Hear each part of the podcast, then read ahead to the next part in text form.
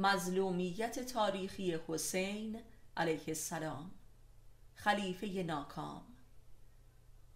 مظلومیت حسین علیه السلام در دوران حیاتش نیز دوگانه بود.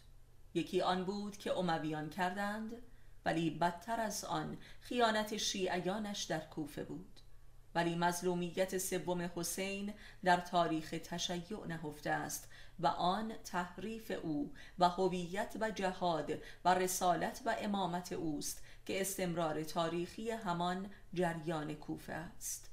خود او نیز پیشگویی کرده بود که نخستین گروهی که برای من عزا برپا می کنند کوفیانند، زیرا بازماندگان سفینه کربلا به رهبری زینب هرگز بر حسین سوگواری نکردند، بلکه زینب در محفل یزید در شام گفت: سپاس خدای را که نعماتش را بر ما به کمال رسانید که در این واقعه جز جمال ندیدیم.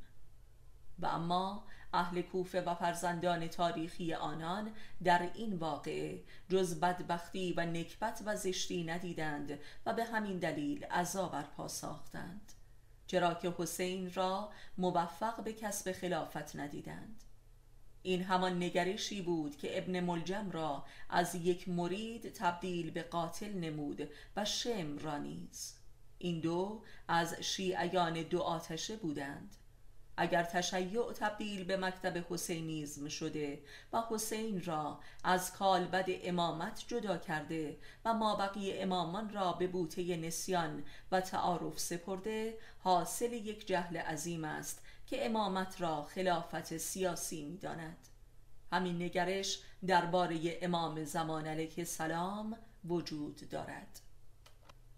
اگر بدبختی های ما موجب یاد کربلا می شود، این یک نگرش به غایت کافرانه و غیر اسلامی و غیر شیعی و بلکه غیر دینی است و بلکه ضد دینی است و ضد حسینی است که عروسی خدا در کربلا را لباس عزا پوشانیده ایم. این همان نگرش حاکم بر مسیحیت درباره مسیح است که اصرار می‌ورزد تا مسیح را حتما مصلوب سازد.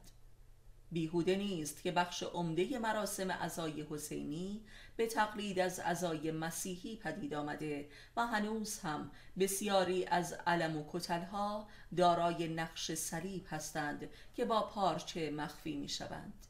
این یک نفاق و مکر بنی اسرائیلی است که بر کل جهان مسیحی و اسلامی سایه افکنده است. تا زمانی که نتوانسته ایم به واسطه معرفت خلافت را از امامت پاک کنیم، اسلام و تشیع در سایه بنی اسرائیل است و ایمان نیز و دنیای ما نیز.